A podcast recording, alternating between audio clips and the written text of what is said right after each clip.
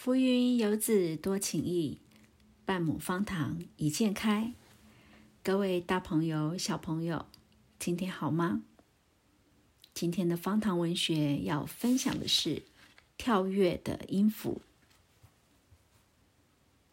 定居美国的华裔大提琴家马友友，出生在浪漫的法国，成长于活泼热情的美国。体内流的却是内敛沉潜的华人血统。他的音乐天分极高，四岁就开始练习巴赫的曲子，而且他非常用功，每天至少练习四五个小时。即使现在已经举世闻名了，也不间断。更因为他经历了丰富的国际文化洗礼。所以能轻易掌握不同的演奏风格，展现音乐的内涵，鲜活音乐的生命力。他真是个音乐天才，不论演奏什么曲子，都能融入自己的想法，用灵动的手指深情的拉出最美妙的乐音来。拉琴时，一定要觉得乐器好像是你身体的一部分，琴弦就是你的声音，大提琴就是你的肺。他从来没有忘记追求人情合一的境界。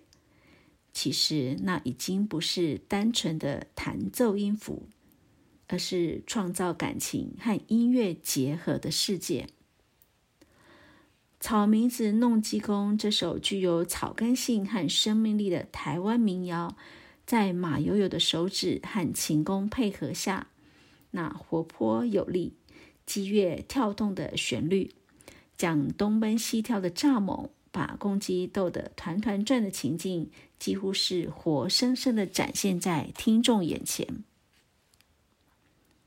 舒伯特的名曲《鳟鱼》。是描写鱼儿回游出生地的过程。马友友运用大提琴温柔的唱和，衬托钢琴和小提琴时而高低起伏，时而轻灵滑溜的乐音，表现鱼儿曼妙回游，偶尔奋跃而起的身影，可是惟妙惟肖。演奏描写西部移民的美国民谣《绿树红花》这首曲子时，马友友特别把握住轻快短促、欢乐洋溢的节奏，刻画出那些男男女女手勾着手臂、脚穿着高鞋头，围着圆圈欢乐地跳着方块舞，挥洒着他们无穷精力的情境。即使他已经多次获得美国音乐大奖、格莱美奖的殊荣，是世界各国盛情邀约的演奏家，甚至许多现在著名作曲者都为他量身定做乐曲，他仍然是不断的继续学习。在西元一九九八年，马友友推动丝路计划。从地中海一路延伸到太平洋，搜集中国、中亚的艺术素材，运用声音的元素谱出优美的乐章，唤醒了尘封已久的文化记忆，也拉近彼此的距离。马悠悠持续运用音乐的力量，发掘音乐与文化的内涵，并且不断的创新与升华。这也是他风靡世界的主要魅力。